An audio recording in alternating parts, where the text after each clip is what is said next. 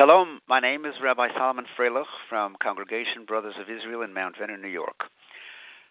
You may recall that in the previous session we expounded on the halachic requirement of reciting 100 blessings every day, and we concluded by explaining the meaningfulness of the blessing recited for the mitzvah of Torah study, and why the word la'asok Divre Torah, which means to be preoccupied with Torah, rather than the simple phrase Lilmo Divre Torah, to study the words of Torah. I should like at this time, however, to further inquire why it is that the rabbis have appended a brief additional prayer relating to this mitzvah of Torah study, a prayer that has been singularly added to no other mitzvah except to the mitzvah of Torah study. You're all familiar with that beautiful prayer, V'aharev lo Hashem Elokeinu es divrei sarasecha b'finu. May God grant that the Torah we are to study be sweet in our mouths, and may we and our children and grandchildren study your Torah with ultimate sincerity. Why is it, asked the commentators, that no other mitzvah has such a prayer been added to?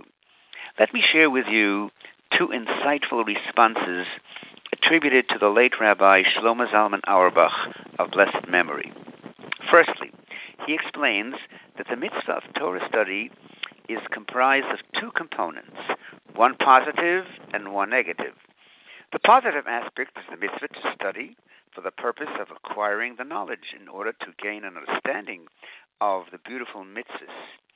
Additionally, however, there is a special caution. We are urged to make sure not to forget the Torah we studied, as it is stated in the Torah, Hishomalach ha-pentishkach es advarim. Be exceedingly careful not to forget, and may these words never depart from your heart. One of the ways to prevent forgetfulness, Rabbi Auerbach explained, is to approach our Torah study with exciting enthusiasm, finding the Torah sweet in our mouths.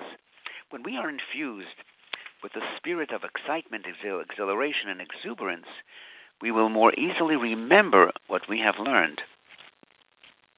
May I share one additional explanation? Note that in the prayer, we implore Hashem that the Torah should be sweet, not only to us, but likewise to the future generations. Listen to the words, V'niy anachnu v'tzaytzuenu kulonu yodei shemercha v'alomdei sarasecha lishma.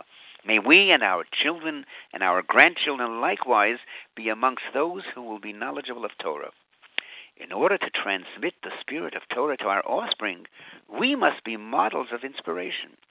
When our children sense that Torah study and observance of mitzvahs is our highest value, when they sense the sweetness with which we embrace our Torah studies, they will catch that spirit and confidently emulate it.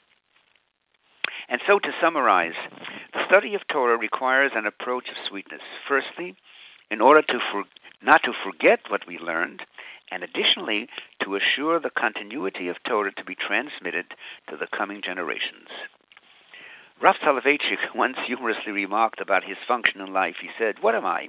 I'm only a Malamed."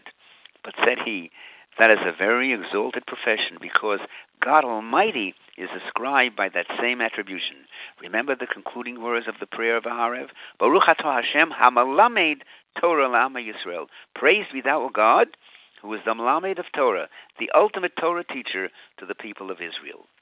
May we endeavor to emulate some aspect of this ennobling and enriching divine character.